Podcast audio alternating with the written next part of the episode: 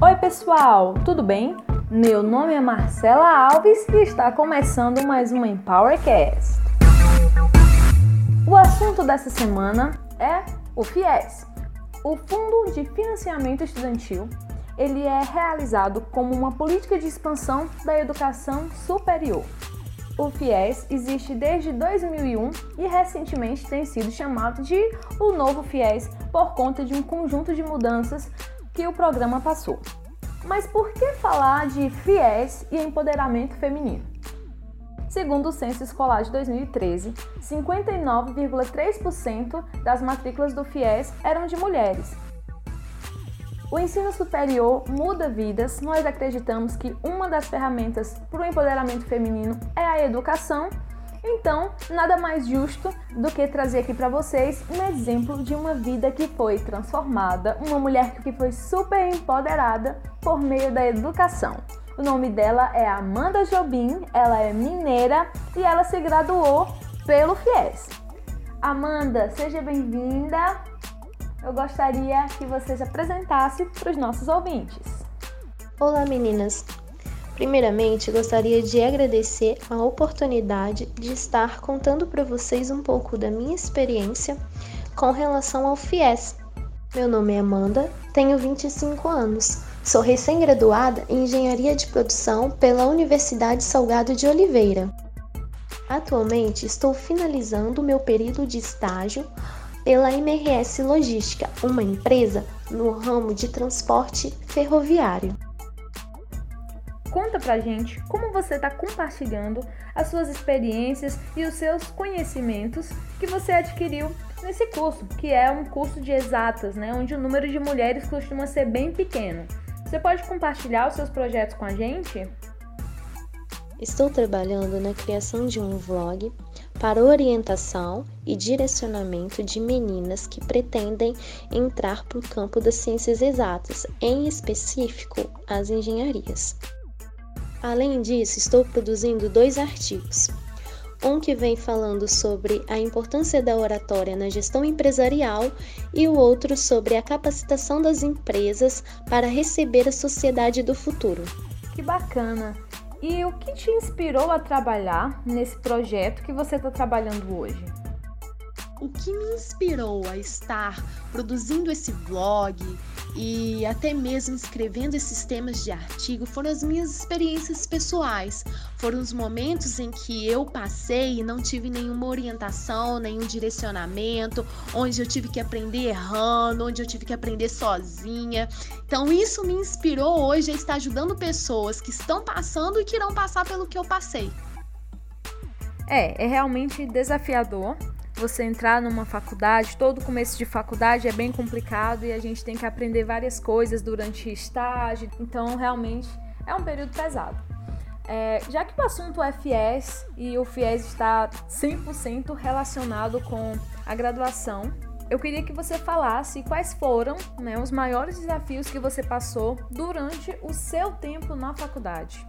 Um dos maiores desafios que eu enfrentei durante meu período de faculdade foi estudar em outra cidade, fazer o uso do transporte escolar e conciliar isso com a carga horária de trabalho. Foi um momento assim em que eu chegava tarde, acordava cedo, eh, tinha que sair do serviço antes para pegar o ônibus para ir para a faculdade e as horas que faltavam para cumprir o horário de serviço, pagar elas no final de semana. Então isso foi muito exaustivo, foi muito cansativo, foi uma das maiores dificuldades que quem trabalha e faz faculdade sabe que é muito cansativo, que não é fácil. Eu acredito. Vida de estudante não é fácil. Amanda, você sofreu ou presenciou alguma situação difícil por ser aluna do FIES? Durante o meu período de faculdade, eu não tive nenhuma dificuldade por ser aluna do FIES. Mais de 50% da minha turma também faziam uso do financiamento estudantil. Você se formou numa área de exatas. Você viu outras mulheres ou vê hoje outras mulheres nessa mesma área de formação acadêmica?